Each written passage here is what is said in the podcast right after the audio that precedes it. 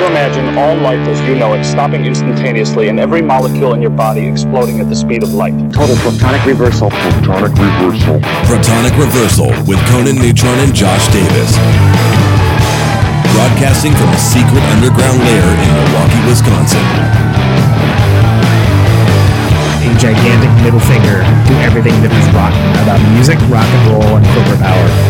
The thing is though, if you don't laugh, you're gonna go on a killing spree with sharpened nails. Confidence of a hero or a fool. I wasn't exactly certain which. Could not be more professional.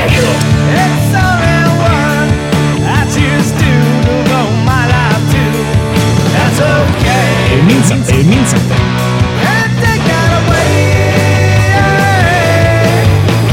That's my take. What, what's yours? Protonic reversal. That's like a science thing, right? Indeed, indeed, indeed. It's a science thing. It's a science place. It's a scientific fact. We are in your face.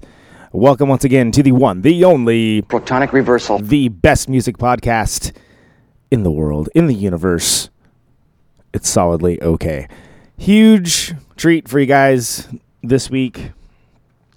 I'm speaking to the surviving members of Brainiac, uh, Juan, John, and Tyler at the premiere of the documentary Transmissions After Zero, which is a documentary about said band Brainiac that I'm very excited because I did not get to see it yet uh, at the time of the interview, even though I did get to see them do the celebra- celebratory thing in Dayton.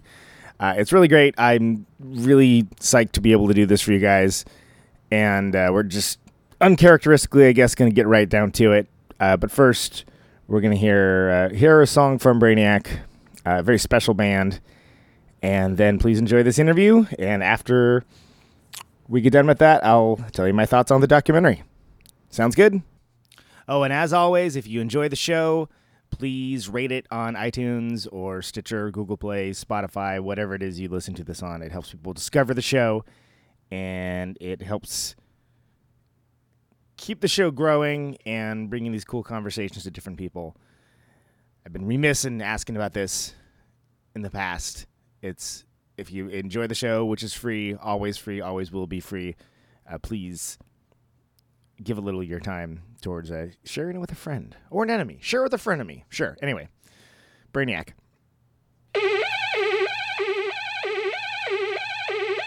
Go, freaks, go!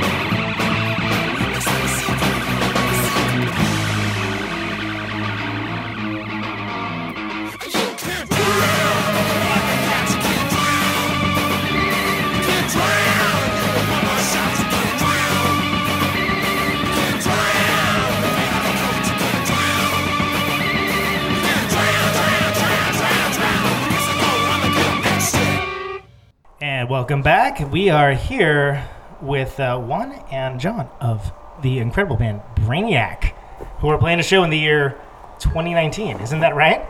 I can't believe it, but it really is 2019, isn't it? It is.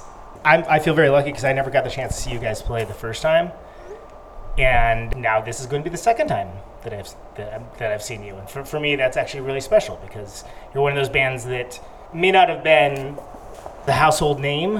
It, it meant a lot to a small to middle uh, group of people. It's got to be interesting with like there's a documentary. You know, I, I- missed the ceremony, but there was like the key to the city of Dayton. Like there's there's been a lot going on after a very long break. So what what's what kind of feelings are you feeling right now? I mean, it's an interesting thing. I think like back when you know Tim passed and we were just sort of grappling with you know coming out of all that stuff. You know, it it's not something that we would have ever entertained doing. And not, neither do we have the interest, inclination, or just like the just the you know out of respect would we ever think of doing such a thing. I didn't think that we ever would. Um, and I kind of feel like maybe part of it was uh, kind of growing past that as an adult. You can't really like foresee what, you know, when someone passes, like you, you sort of imagine like what they would think of, of something like that happening, you know, and you, and you really can't. And then you grow, you mature on your own and you sort of develop your own ideas about those things. But, you know, I mean, like the three of us had al- always had a lot of you know love for each other and kind of to grow out of our own things you know like sort of mature in our own ways and you'll you'll you haven't seen the documentary but you'll you'll see sort of that's that's part of the narrative that's in there it's cool now I apparently make it a habit to interview bands and artists before I see the documentary. It's happened more often than not. Actually, it's kind of a running joke. that's funny Uh, but yeah, talk about like approaching, and then also welcome Tyler as well. It's much different to approach this kind of thing now, uh, as older men, like having like you know, this breadth of age and like life that has been lived between then. So coming back to that material, especially with this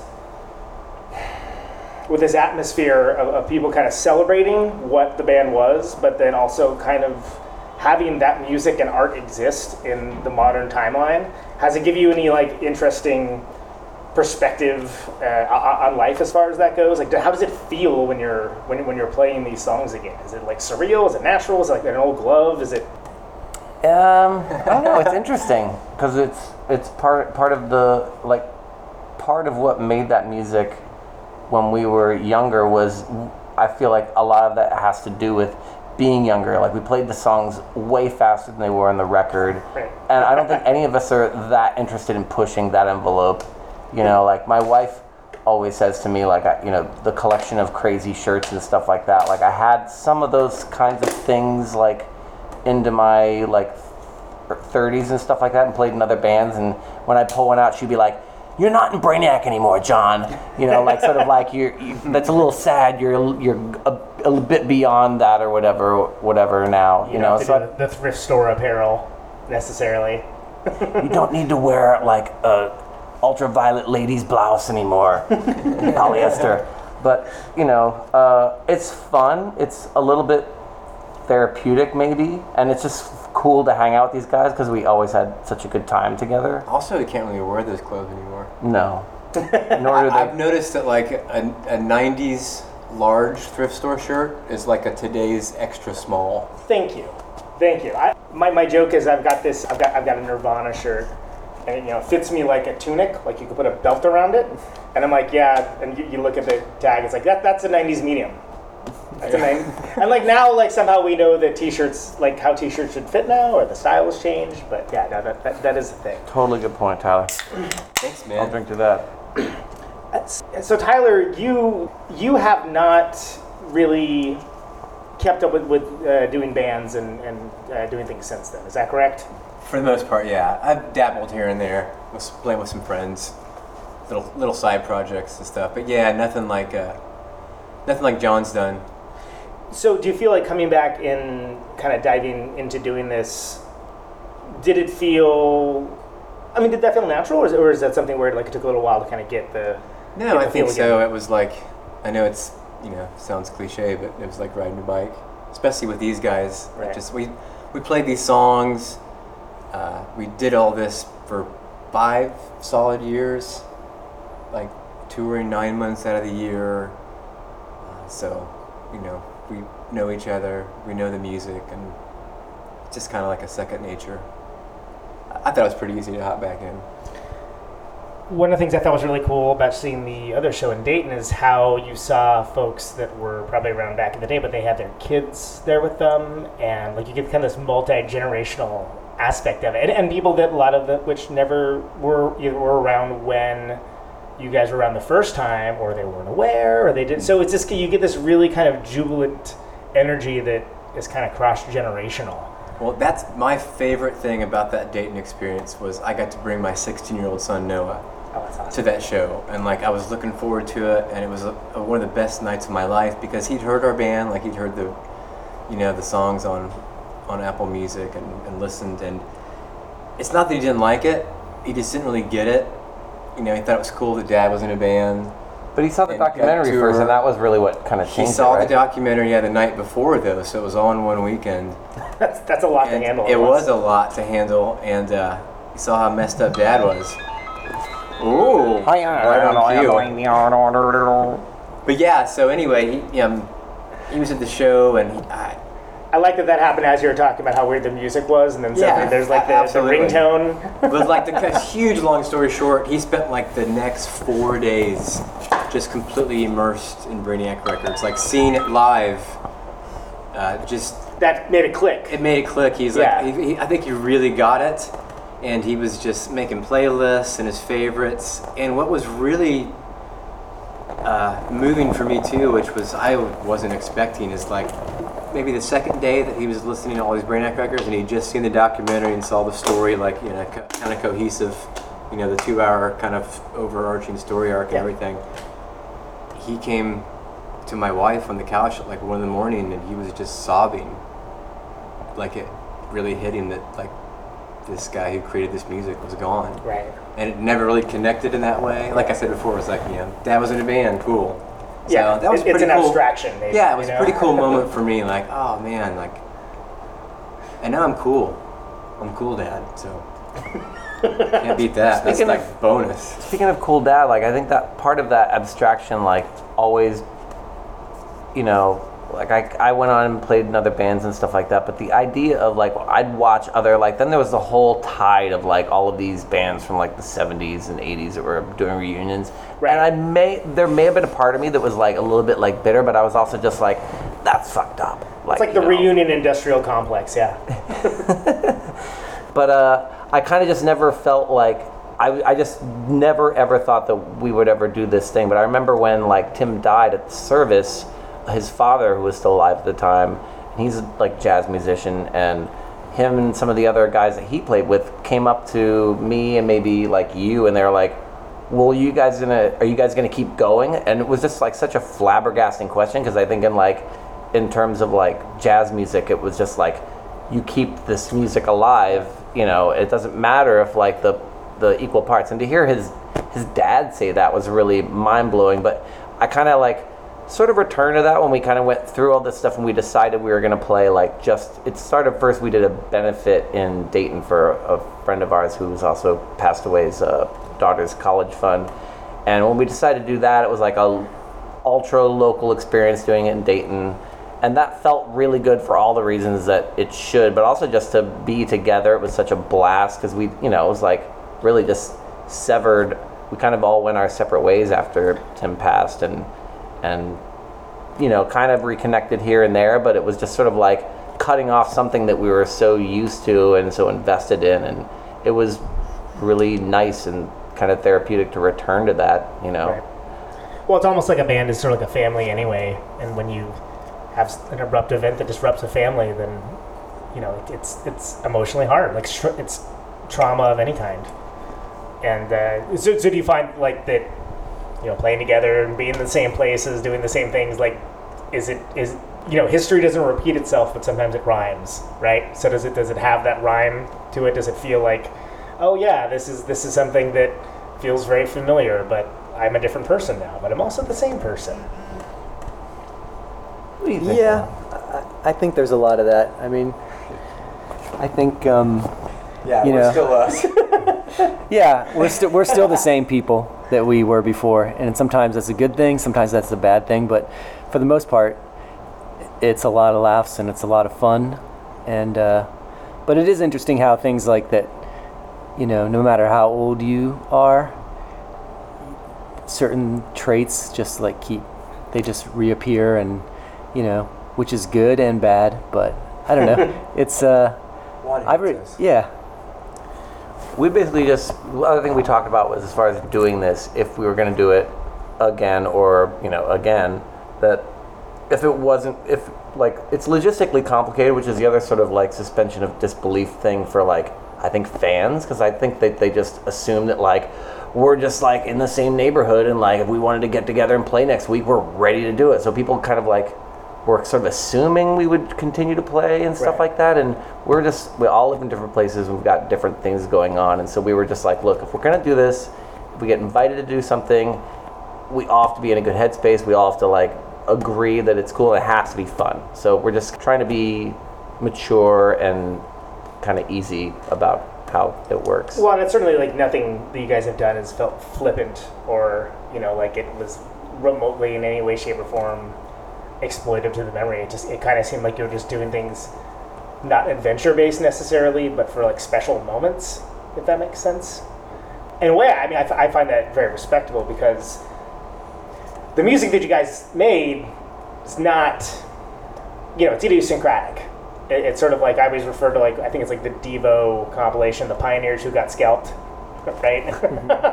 Where it's sort of like it's not commercial music. It's insanely catchy. It's dancey. That you know, there's there's weird pop hooks, but I feel in some ways culture's kind of maybe caught up to some aspects of it, but it still sounds very unique, and that's not always immediately rewarded. And sometimes when you're operating in a vacuum like that, can be it can be hard to get, get like a parallax view of, of like, well, is this getting over? Like, what, what what's happening here? So with that in mind, and like seeing like the multi generational folks, like folks from back in the day, like you know people that never saw you now, uh, has it given you any context for what you guys did then that maybe you didn't have before to kind of kind of get a greater epiphany as to you know what what the music meant in the in its context. I, for me, I think the context is like back then there was always just this fear like, people going to like this? Or is this going to be too weird? And now it's like, it's just free and easy because people are coming that already let know and like the music. So to me, that's a big difference. Like, you're not really worried about, oh no, are they going to like us? It's like they're specifically coming because they're fans of the band Right. from 22 years ago. So some ways I feel like I it's like I almost have less context for it because I like I think back then I didn't other than like making a record and like wondering like when I made that the second record with you guys like I wondered about like what people would think about that record when it was coming out but other than that I don't think I ever we were just like our we were so invested in our gang that I didn't really I didn't ever think about those things or didn't ever I never thought that Tyler wouldn't speed up a song and you know Right, like right. all the things that happened were just the, Yeah. the way that they happened and now I when I look back on that I'm like how did how did those things happen? You know like it's it's I feel a bit removed from like that time period. I'll also have to say that we definitely could not be doing this thing. Like the three of us are are good but like this guy over here, Tim Krug, who's Yeah, Tim who played in bands with Tyler and and some other really close friends of ours. He's like definitely our missing link because he's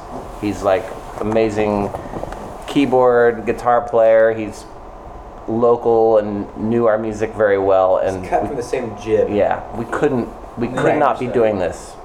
He is, he's an understudy. Actually, he's his own understudy. A- a- and it, and it seems like it's definitely coming from a place of like love and respect and, and, and interest and it, it's if you were not a meticulous keeper of records or, or necessarily know that much about the band it wouldn't seem off-putting that you, you were playing you're playing these songs. So, but that's got to be strange, and uh, for you to be coming into this already existent entity with the, with this history and mythos and and whatever. I mean, was, is that like how, how do you even approach that? Yeah, well, I mean, back then I was uh, I was just a big fan of these guys. I didn't know any of these guys at the time. Like I would go to the shows. I lived in Dayton, and um, but then over the years I just ended up kind of becoming friends with them separately. So part of me is kind of weird getting to play in one of my favorite bands ever, and then the other part that keeps that in check in my mind is that I'm playing a bunch of songs I like with my friends, so it doesn't feel like you know too bizarre. It like flips back and forth, I guess, from moment to moment. Right. So it's almost it's just like this seems natural in that way because of It's it's very surreal and then very natural and obvious to me at the same Yeah. time, I guess.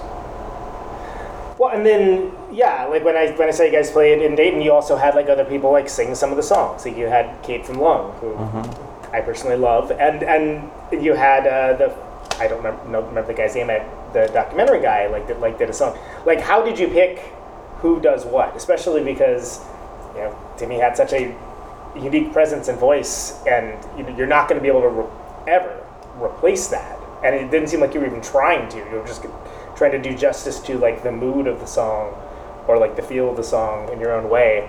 So how did you pick who gets who does what?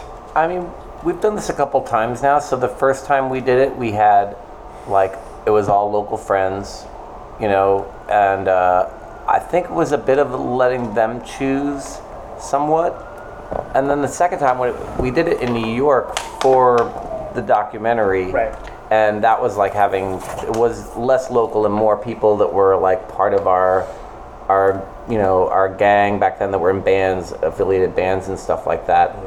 And that was a little bit tricky for me just because I like beforehand just thinking about it made me very nervous, but it felt really uh, kind of therapeutic in a weird way because I hadn't, we hadn't seen like most of these people, you know, very much or at all in the last 20 years. So that was cool, but I think yeah, I don't know what what happened the last time. How do we how do we choose who did what songs? Which time? The the last date and time. Well, I think a lot of them were just the songs that those people had already done. Because Kate and Steve had already played with us at like at the Yeah, other okay. everything. Yeah. Did Kate didn't? So it was the songs that they were already familiar with. Yeah, she At the Yellow Cab? She did. She did right there. Oh. She did Ride and uh, Beekeeper's Maxim. Oh right, yeah. Which that was just out of necessity because we decided to do that show about six days before that show while we were. That's right. That's why. Yeah, we were originally that same uh, benefit that we did the first time that we played.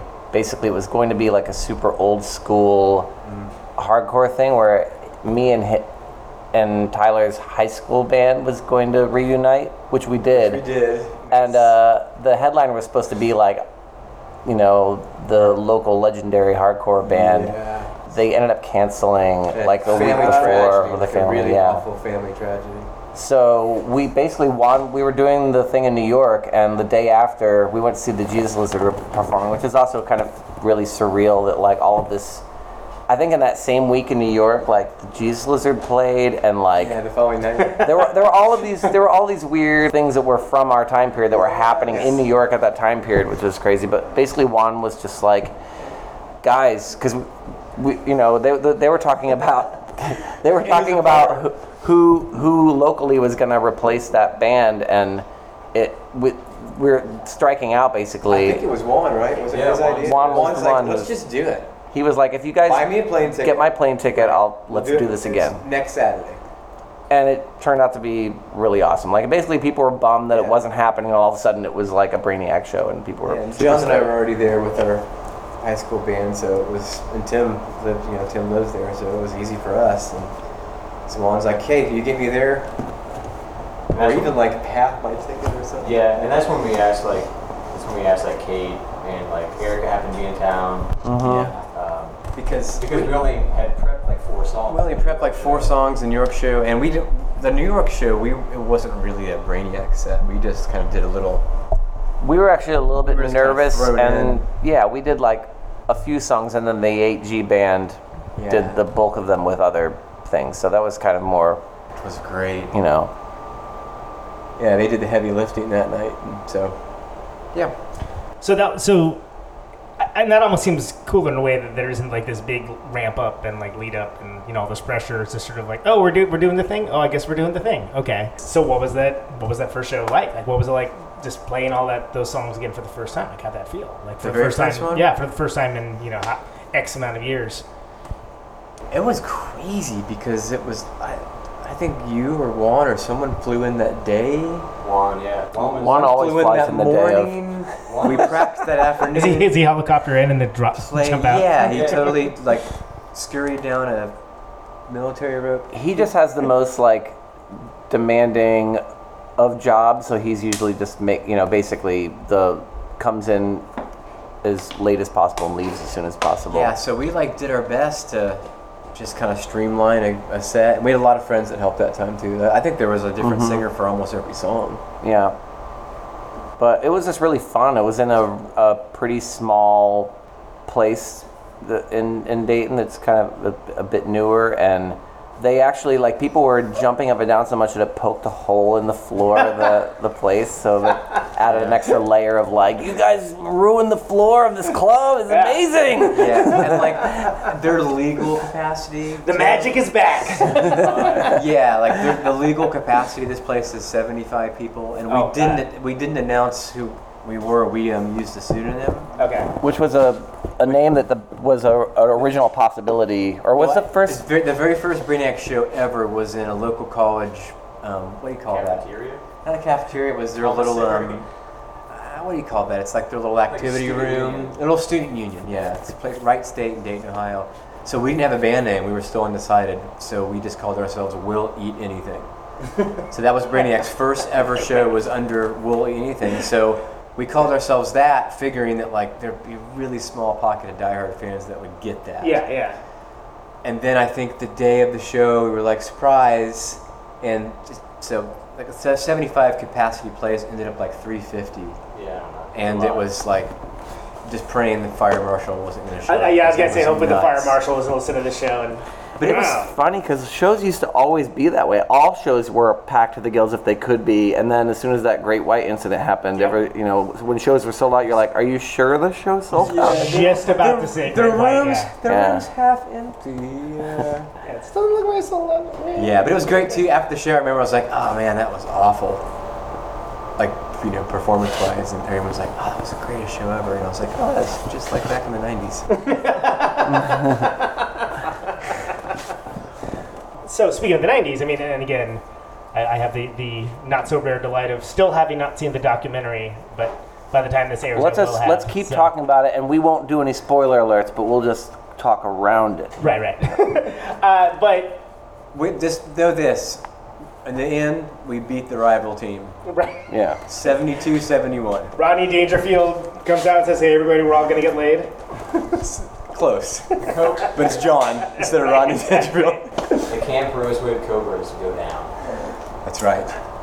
the, the music of Brainiac has has kept a life of its own, and as- there's been a lot of bands that have claimed you guys as, as influences, and that have either directly or indirectly taken ideas and stuff that you guys did and incorporated in their own stuff, and that's got to be. I mean, that, that's got, you know, it's got to be flattering, but it's also got to be kind of strange in, in its way to, you know, get, be getting these props, you know, direct or, or indirect. Uh, Was that expected? I mean, would, did you always know that you were doing something special? I thought I, so. I, Yeah. I, I had to find that on Wikipedia.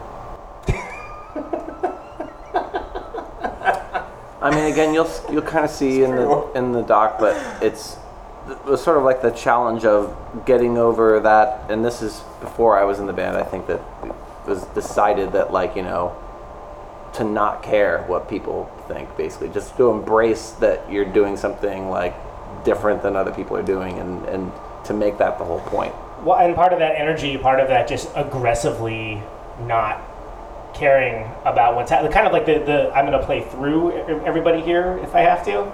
Uh, I, I mean, I think that kind of gives the music a unique energy and kind of imbue it with, you know, I'm going to use the term punk rock, although it's it's I, I'd like to use it in its purest form and not Mhm. you know like Liberty Spikes and uh, Sure enough. exploited, but not even necessarily aggressive energy, but just forceful uh, towards things. I think has given the music somewhat of a lasting appeal, even to people that never had the chance to see you live or never had the chance to experience it. But that said, it's very easy in retrospect to go back and be like, well, mm, actually, it was more, it was like this, and et cetera, et cetera, without you know playing those shows where. You know, did you run into a lot of hostile audiences? Like, were people like normally baffled, or, or like, like It, what wa- was it what wasn't were the a reactions? lot, but but but we I I feel like we had our fair share of hostile audiences. It- I it like was- heck- I like heckling. No, it was. It was a lot of fun because I think that it drove Tim to be a better performer. Uh, we did this horrible thing, like the first year of our existence, the band playoffs. Oh yeah. Yeah. so we, so the story goes. Um, we can tell it because the guy's gone now.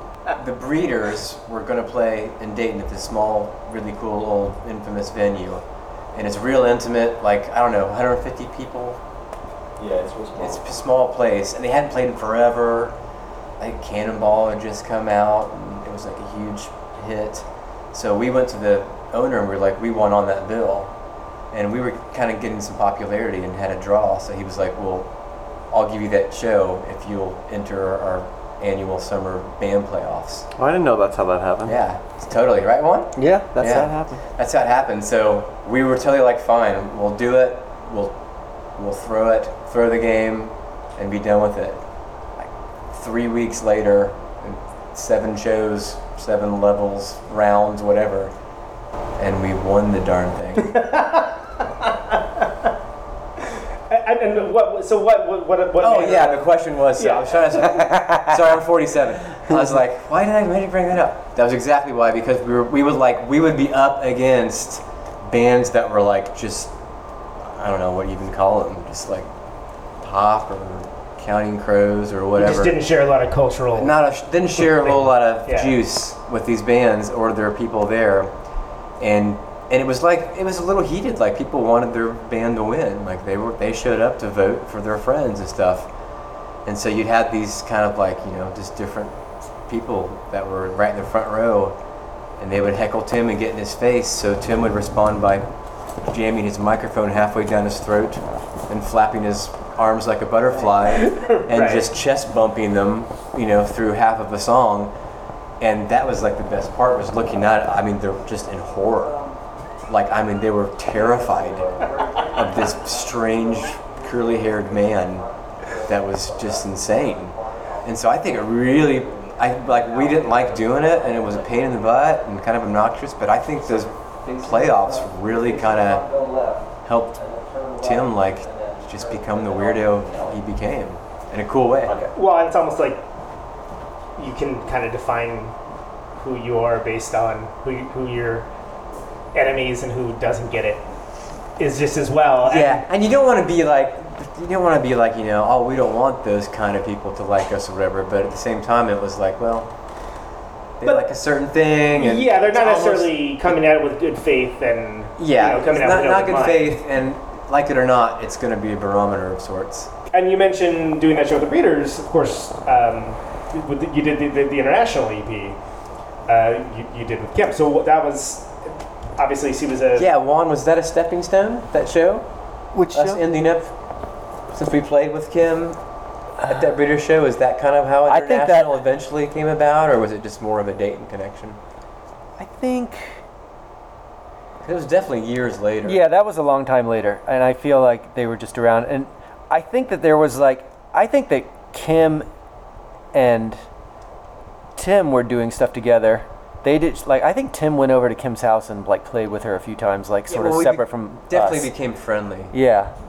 So kind of like a scene thing almost. yeah. Yeah, totally. But I think I mean I remember like I was always pushing for for stuff like that because I was such a fan. But uh,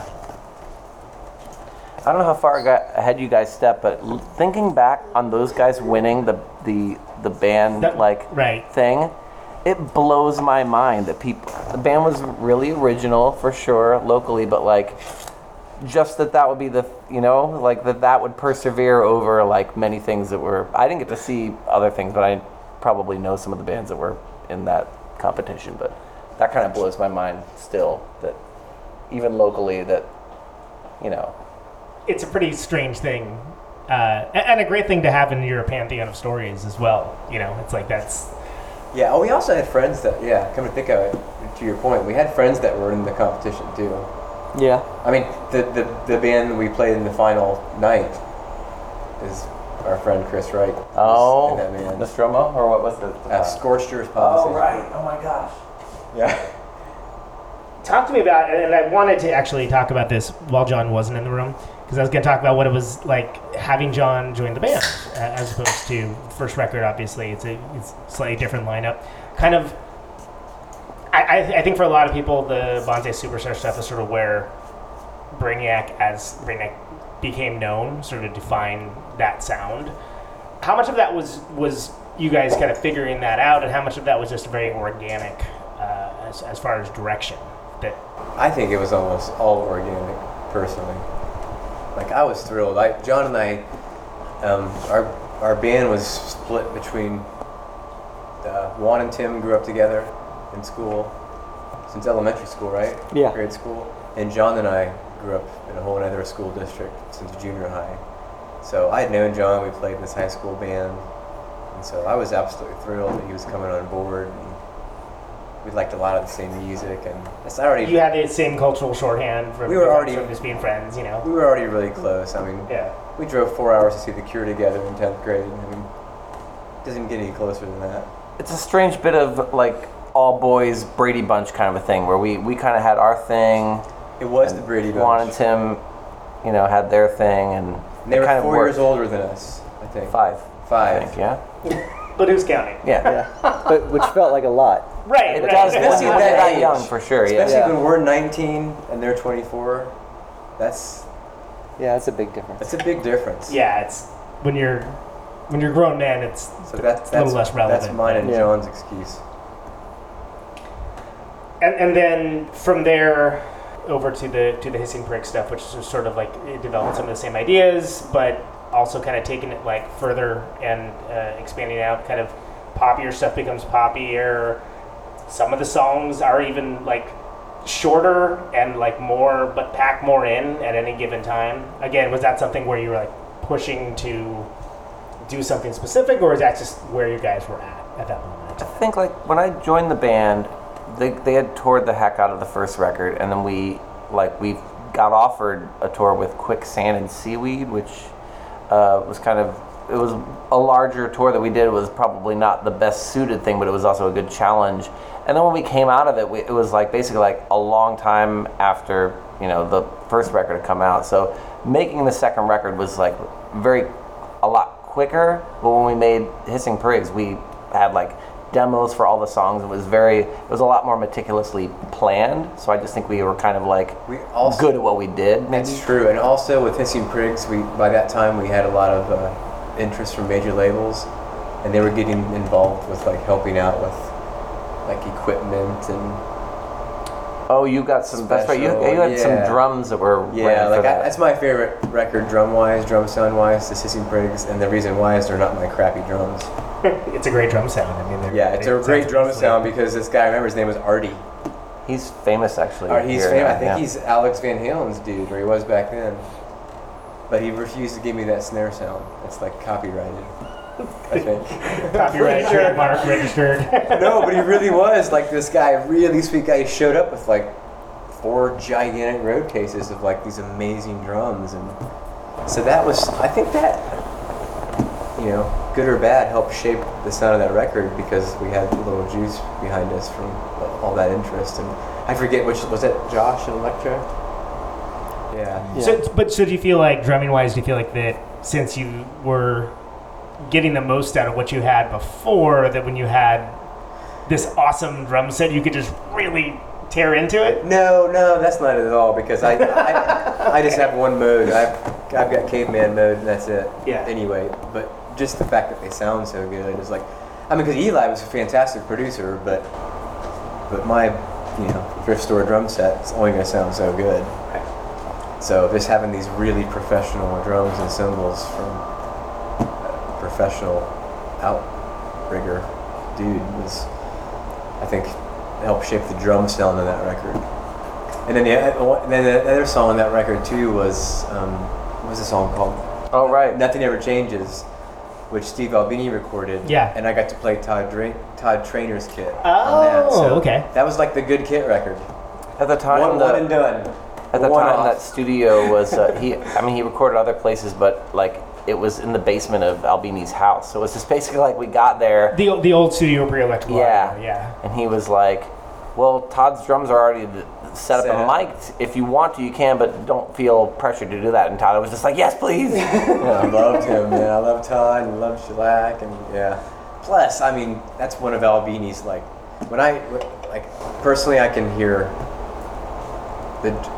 I can tell it's Albini by listening to the drums. Oh, of course. Any yeah. record, it's yeah. just like the latest Breeders record, which I adore.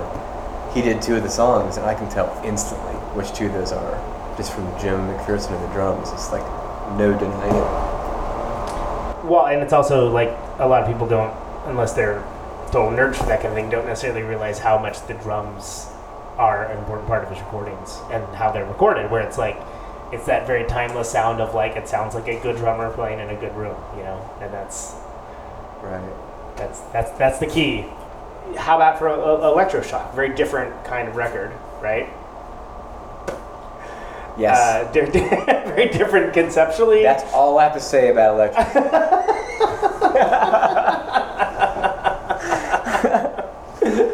no, it's funny because um, I love those songs. They're some of my favorite songs. They're fantastic. But we definitely went. Juan explains it better than I do. It was like Tim's.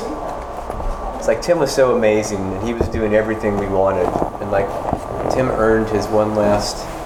How would you put it, Juan? Like he got to make his I think he wanted to. low, not low fi, but like Yeah, I think he wanted to make a record that he produced. I think he was influenced a lot by um, sort of the guided by voices thing.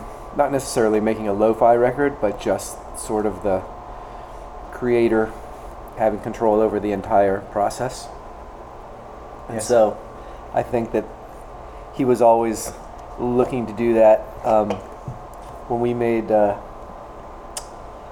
Bonsai, um, he actually wanted to record that just like in the basement in Dayton, and I had to argue to go record it in New York because I wanted. I was like, this is like the one fun. You know, we never made any money, and I'm like, this is the fun thing that we get to do is go to New York for like a week or two and hang out. So like, we pays for it. cannot not do this. So he relented on that, and I kind of feel like maybe but that was still something he wanted to do and so i think that that was you know it's an interesting it's hard to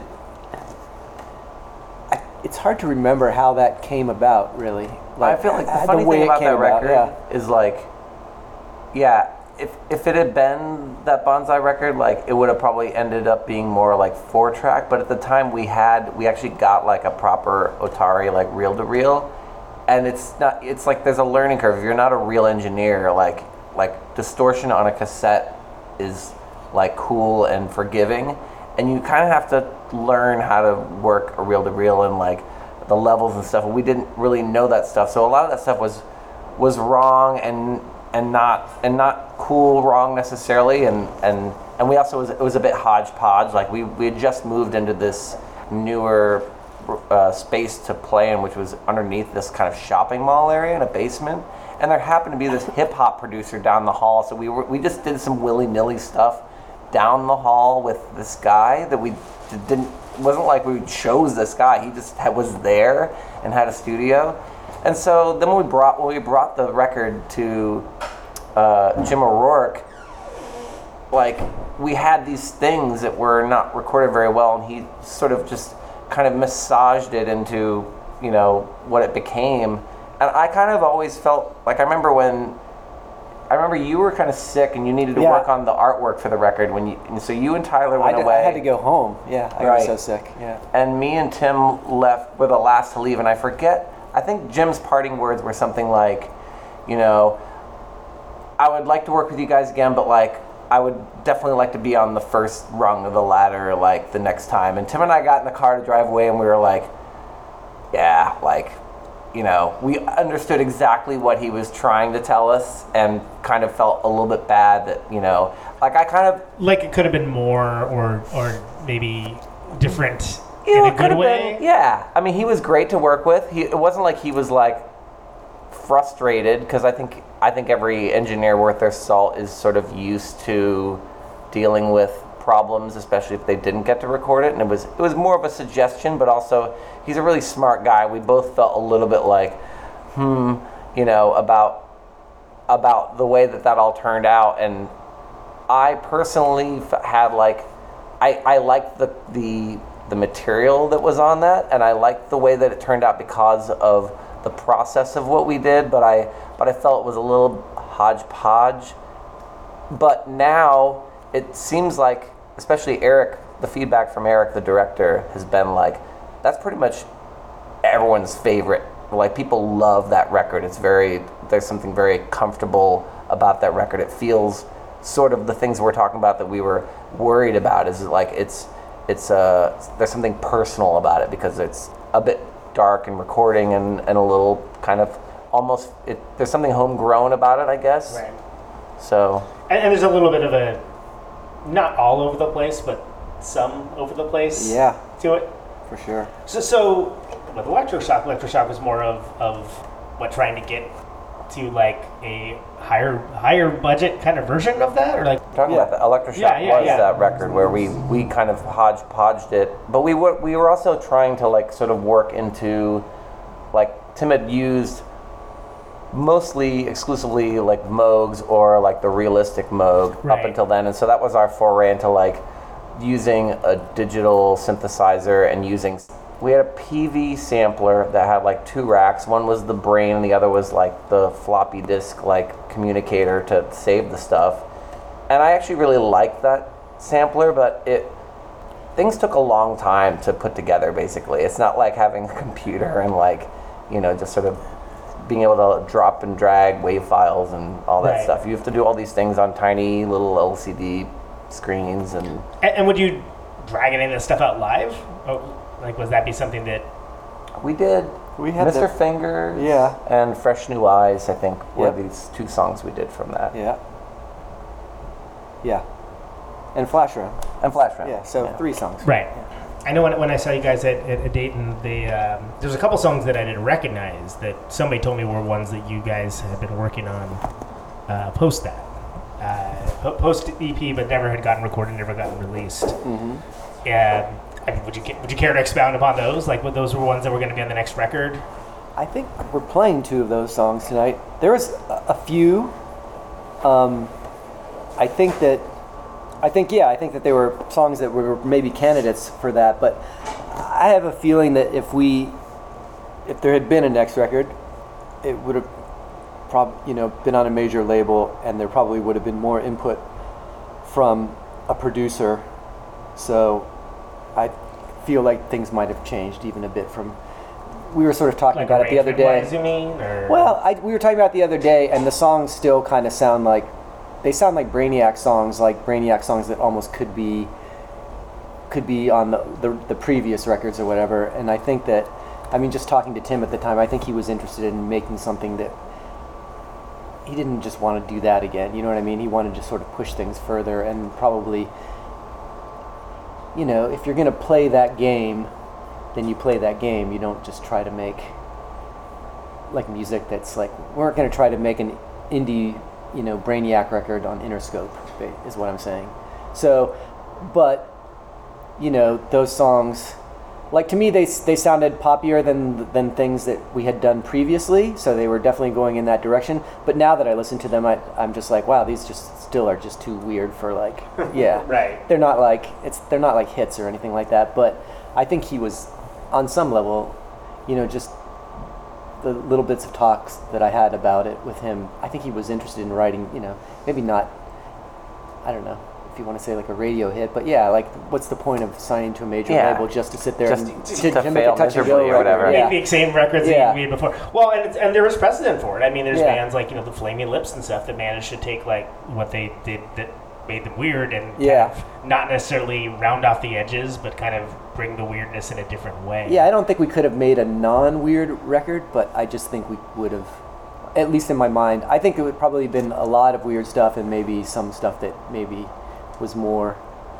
and it- more accessible to people. It's funny that first, like the first record. I mean, I, and I said that about the band when I was just like a fan, but like, actually, that first record, what became that, and those were the songs that they were playing, like during those that like band playoffs thing. Like, that record is is, in a way, the most straightforward, like kind of thing. Like, it's an early incarnation of what the band became, but it's also like very like building blocks. It's kind of poppiest and in a way most straightforward. Like like you can see where grunge had been happening Right. before that, and we're, we weren't a grunge band at all. Like, we, but you know, or they they weren't before I was in the band. But it you know like it felt a little bit more like I feel like we would have kind of returned more to something that felt cohesive in the way that that felt cohesive. You know, but again, it's kind of like knows, so yeah. early. Like we didn't. There Yeah, was there weren't that many demos that were like you know. So it could have gone several many ways. I mean, I think any any good record that happens on, with like you know a proper producer or that that develops o- over a gestation period like has you you kind of narrow it down from like 20 songs. And we only there was only like four or maybe five songs. And for us i feel like playing those the two songs that we're playing that you probably heard that we're going to play tonight i think that's kind of mm, we're not saying it's not for the audience but it's like it's sort of like us embracing everything that we were. It doesn't matter that people aren't totally familiar. It's just about being like you know Well, it's a celebration of what you guys did, Mm-hmm. right? And and that includes the hits, and it also includes the stuff that's like, hey, what's this? You know, and, and that's I for me, it, it kind of seemed way down right down the line of what, of what you guys were doing, and like you play really music cool. so you know how it's like after you, you you play music that people might know and after a while that's not as exciting for you and you want to do new stuff and so it's kind of like the last stuff we played and that's still kind of like it's exciting because we didn't wear those songs out it, for it us almost either. never really got a chance to be, ever become old, or, Yeah. or tired. So, so kind of a, a freshness to it.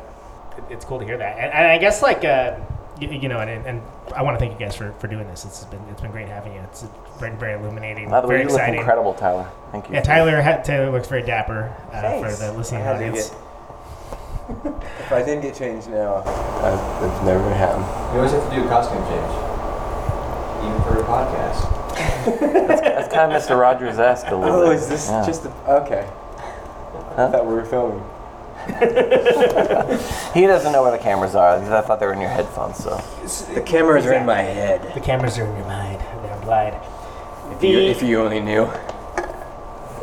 I- we, we, we touched upon a little bit. So the music of Brainiac is, is, is in its way timeless to the people that it's it's timeless for. Like it, it's something where uh, part of the reason why it pops for people is because it, it isn't doesn't sound like other bands. It sounds just like you know you you guys doing your own thing in, in your uh, in your own cell of stuff and grinding away, and it's been very influential. And there have been many bands that have been directly influenced by you guys. I saw one the other day. That, I, they did a Brainiac cover. Who was and, it? And uh, Dana Miley from, Cyrus? uh, from Youngstown. oh wow And it and it occurred to me that I would say about a quarter of the people there knew it and were like psyched, and, th- and everyone else just were like, "This is a cool song," and I'm like, Oh, that's head- great. head What- what bopping band? around. Uh, this band Dana from uh, Da- like DA. they're from Columbus actually, Columbus, yeah? I think. Yeah, Little Brian Baker is in that. Mm. Where did you see them at? Astro thing? Uh, in Madison at Mickey's. It was after Okay. our show with Lum. We went to go see them because Lum knows them, but it's that's irrelevant. So the, the, the point is, like you know, in the year 2019, you still have bands and a very good cover too, as well, where it means that much to people that they would be willing to like you know not only play the song but like do you know do it justice and bring it to a live crowd. Uh, again, can't take that to the bank and deposit necessarily. I was just getting ready to say. royalties. But but it ain't nothing. You know, that was a long period of time that, that, you, that you guys spent of your lives being Brainiac, and especially like seeing the documentary, and again, as we've adequately established, the multi generational aspect of fans coming to see you. You know, what, overall, how has that experience been? Like doing these shows and like having all these things happen at once, and like knowing all of these things in the context of, of today. It's cool. It's fun. I don't know. I, I the thing that I always liked is the the first two records were on a label that like got sold a couple times, and so those records have been out of print, and so part of it could have been you know maybe people maybe more people could have caught on if those records had been more available if the whole catalog were available and people could sort of digest it now that the i mean the internet is as it is people can if they want to but the thing that's always been cool to me is that like people don't know about us but the people that do are like super fans. You know what i mean? Like people that are into brainiac are like intensely so. They, that's their username on things and yeah like exactly yeah. And so i think that part is really cool. Maybe this documentary might help turn on some some people otherwise that didn't know but it kind of is what it is it's been very frustrating that part like the, the first two records being like on this la- basically traded over to a company that doesn't really give a shit basically but you know like and it is yeah, I wasn't sure is. if you wanted to talk about that, but Well, it's I there. it's- I mean, yeah. you know, uh, it's it's troubling. Like we've tried a a little bit over the years to try and sort of either get rights or at least to just get the records out there, and it's it's kind of gone nowhere because they've they've basically given a situation that's super raw. Like we will retain the rights, and you can pay to do X amount and, and give us seventy five percent of it, and you know, you're just sort of like other people that were on those labels that that were like way less popular were able to get the rights and maybe they think just because there was a little bit of interest that maybe that something could come from it so it's kind of frustrating on that level but i just i guess i embrace the fact that that what i first said was that you know it's exciting to see even though that we you know people the the tricklings of people getting excited about it now it's more that people who like our band get are you know fa- kind of fans for life. They're like fanatical.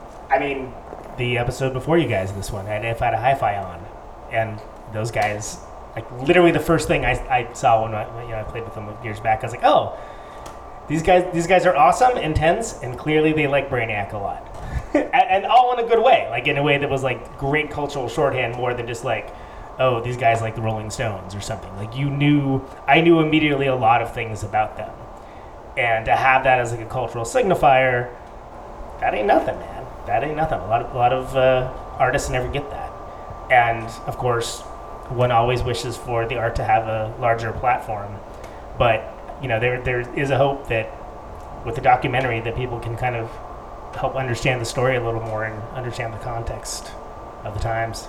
right on Thanks so much for doing this, guys. Thank you. yeah thanks for having us All right, so back to present day Conan. Uh, I felt that went really well.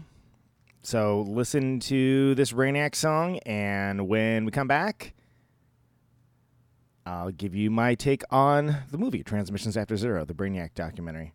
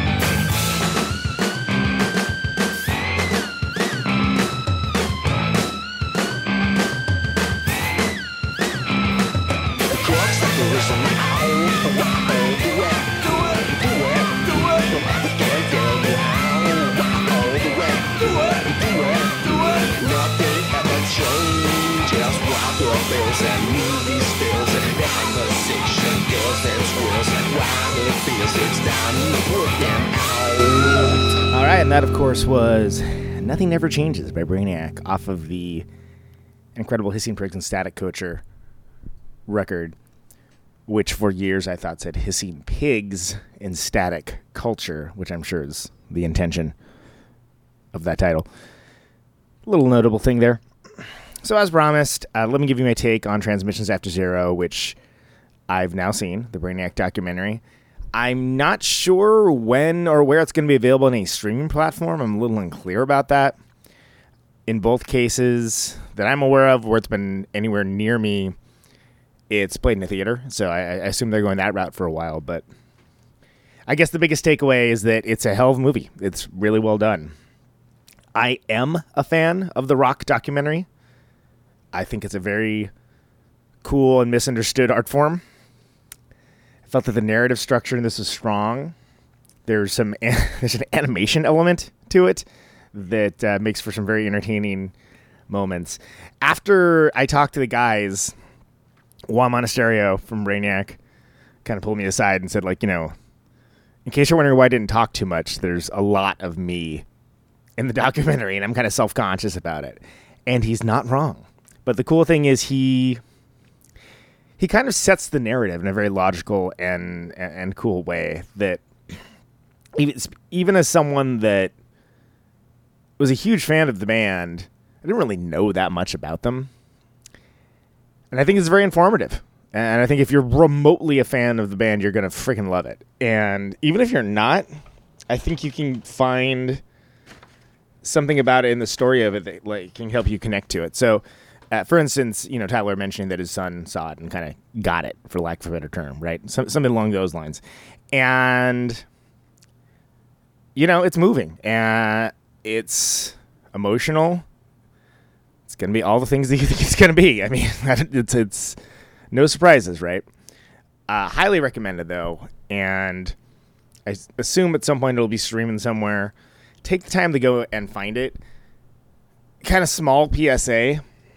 Uh, I, I think the only the only documentary that I've that I've seen when I reviewed uh, this show before I had the guest on was the well, it wasn't even a documentary. It was the the Joe Cardamone the pseudo documentary, right?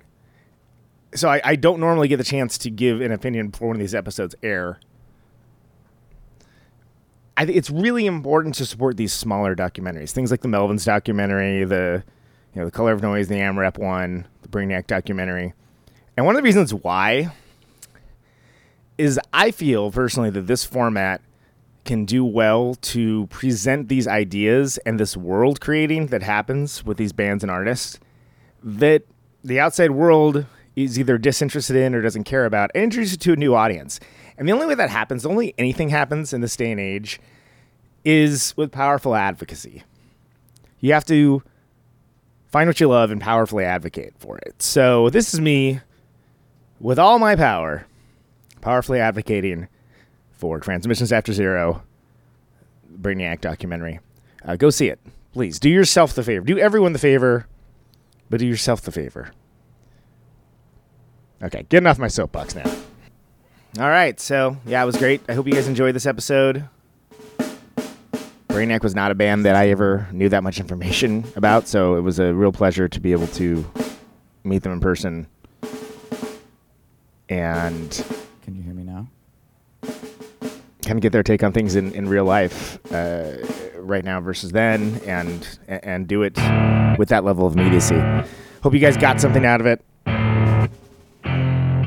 Protonic Reversal make a special point of bringing conversations with these kinds of people, these kinds of artists to you.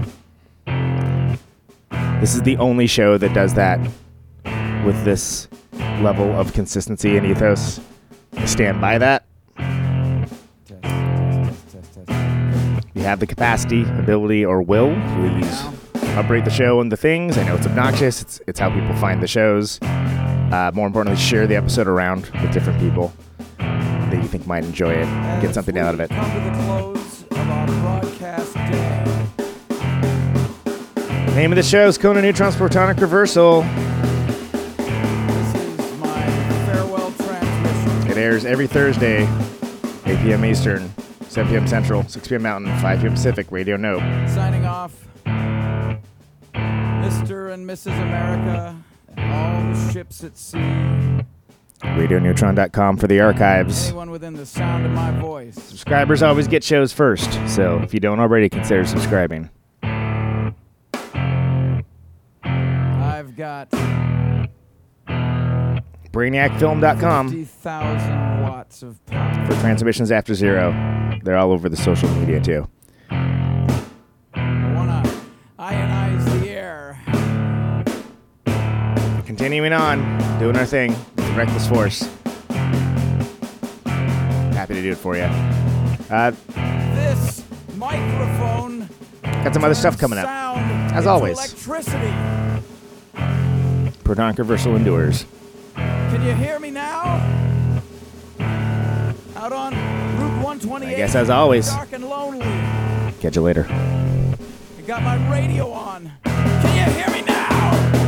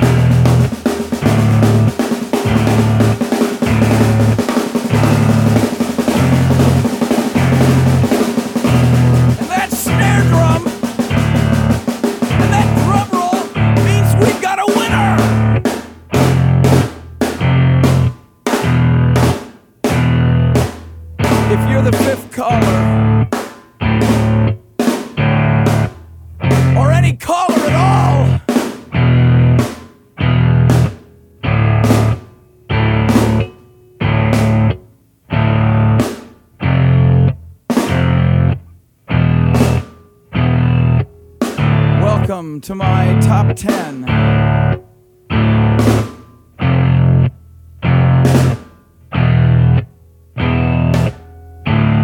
I'd like to thank our sponsor. But we haven't got a sponsor. Not if you were the last man on earth. She was prepared to prove it. This one goes out to a special girl.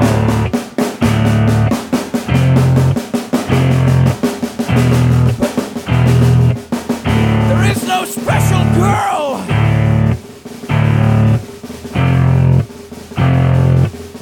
It's the it's the end of radio. The last announcer plays the last record. The last what? Leaves the transmitter. Circles the globe in search of a listener.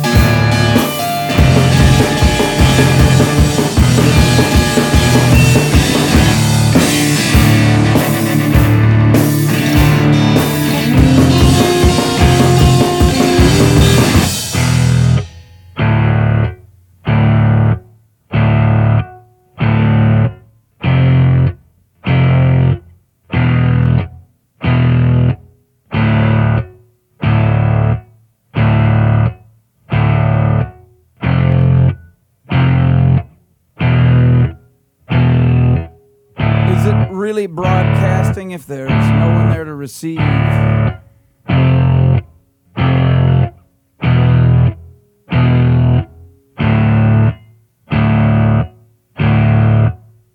the end radio. As we come to the close of our broadcast day.